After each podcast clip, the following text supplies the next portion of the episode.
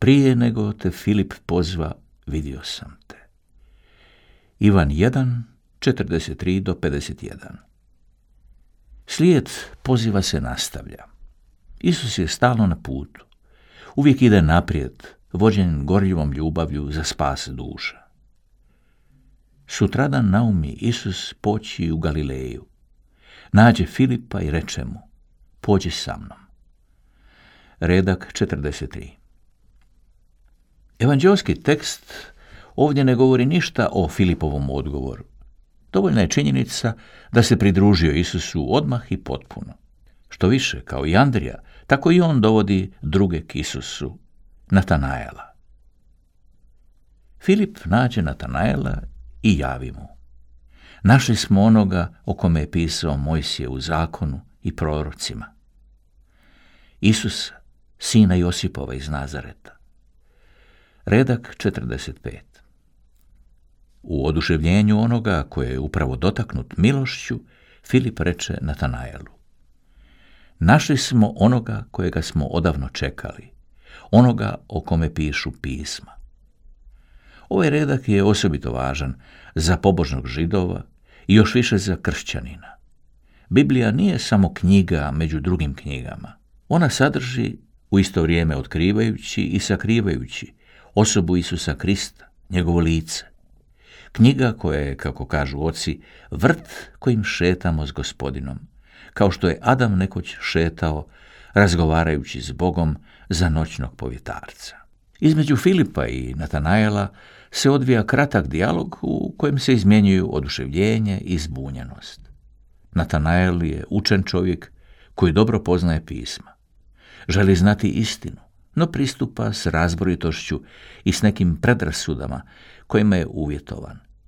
I tako umjesto pozitivnog odgovora, eto primjedbe. Iz Nazareta da može biti što dobro? Redak 46. I to da sin Tesara može biti dugo iščekivani Mesija. Natanael je skandaliziran, kao što će biti i Nazarećani, kada se Isus pojavi u njihovoj sinagogi. Usporedi Luka 4, 16 do 30. Filip se pun gorljivosti ne predaje.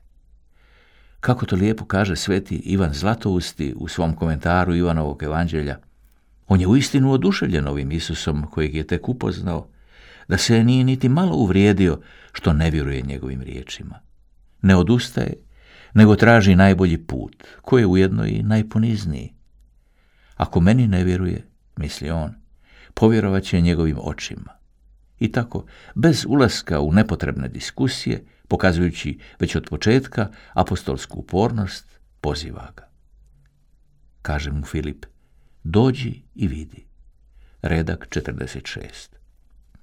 On je siguran da ako Natanael osobno upozna Isusa, on će unatoč svemu onome što mu govore razum i naučavanja uvidjeti da je on uistinu onaj koji ima doći. Filip želi da Natanael vidi Isusa i svu svoju nadu polaže u taj susret. Dok njih dvojica hodaju, događa se nešto potpuno neočekivano. Nešto što Filip nije mogao ni zamisliti. Kad Isus ugleda gdje Natanael dolazi k njemu, reče za njega. Evo istinitog Izraelca u kojem nema prijevare. Redak 47 Isus je već izdaleka vidio Natanaela, kao otac izgubljenog sina. Usporedi Luka 15.20. Ne vidi ga samo kako se približava hodajući ulicom, nego ga vidi, vidio ga je od vječnosti, u svome srcu. Gospodinov pogled nas uvijek predusreće i prati. Uvijek je na nama i bdije nad stazama našega života, pa i kad mi toga nismo ni svjesni. Evo pravoga Izraelca u kojem nema prijevare. To je lijepo priznanje koje Isus daje, jer on dobro poznaje Natanaelovo srce i zna da iskreno traži istinu, zna da čezne da se susretne s Mesijom. Sa strane Natanaela, u svoj svojoj iskrenosti, s kojim je prije bio spreman davati primjedbe, sada spremno izražava radosnu iznenađenost, osjećajući da je spoznat iznutra. Kaže mu Natanael, odakle me poznaješ?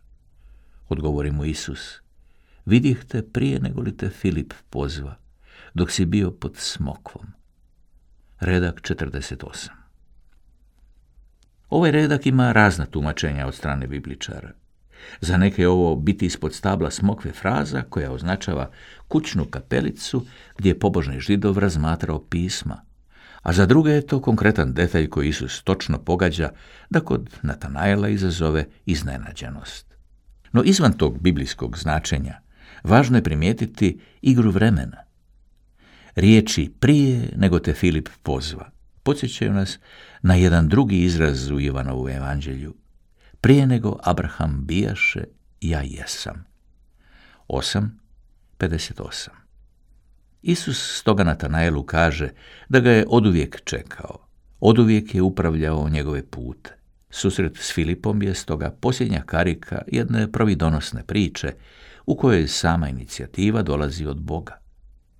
Dotaknut i rasvjetljen Isusovim riječima, Natanael, kao jako dobar poznavatelj pisma, obraća se svome sugovorniku nazivajući ga rabi, učitelju. Taj naziv ga stavlja u poziciju učenika i znači otvorenu ispovijest vjere. Kako će to učiniti nakon Isusova uskrsnuća i apostol Toma. I on je bio problematičan i iznenađen od gospodina, za kojega je vjerovao da je zauvijek mrtav. Usporedi Ivan 20, 24 do 29. Na to će mu Natanael. Učitelju, ti si sin Boži, ti kralj si Izraelov. Redak 49. Isusov pogled koji prodire duboko u Natanaelovo srce, daje mu svjetlo istine.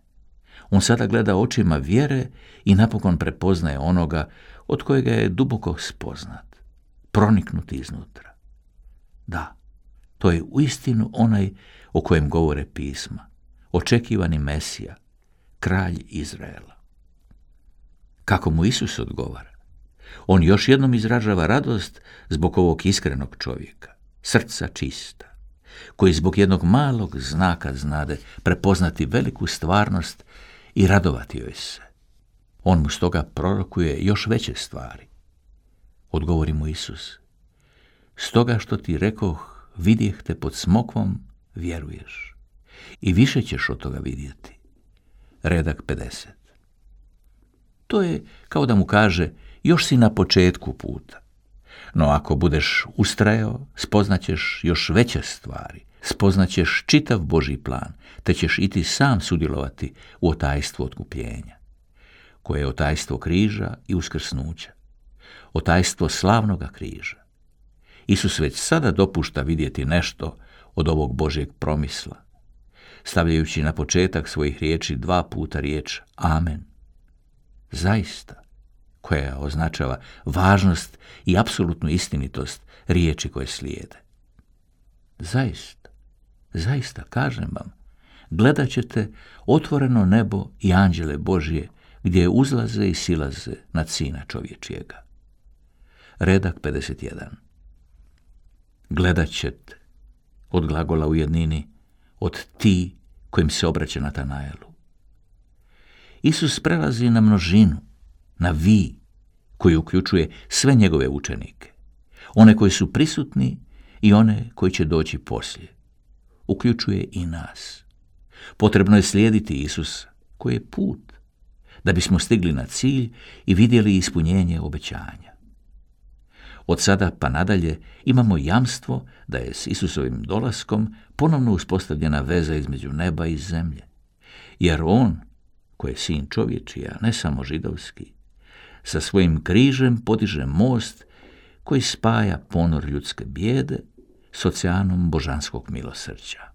Našavši se pred Isusom, Natanael se osjeća duboko spoznat.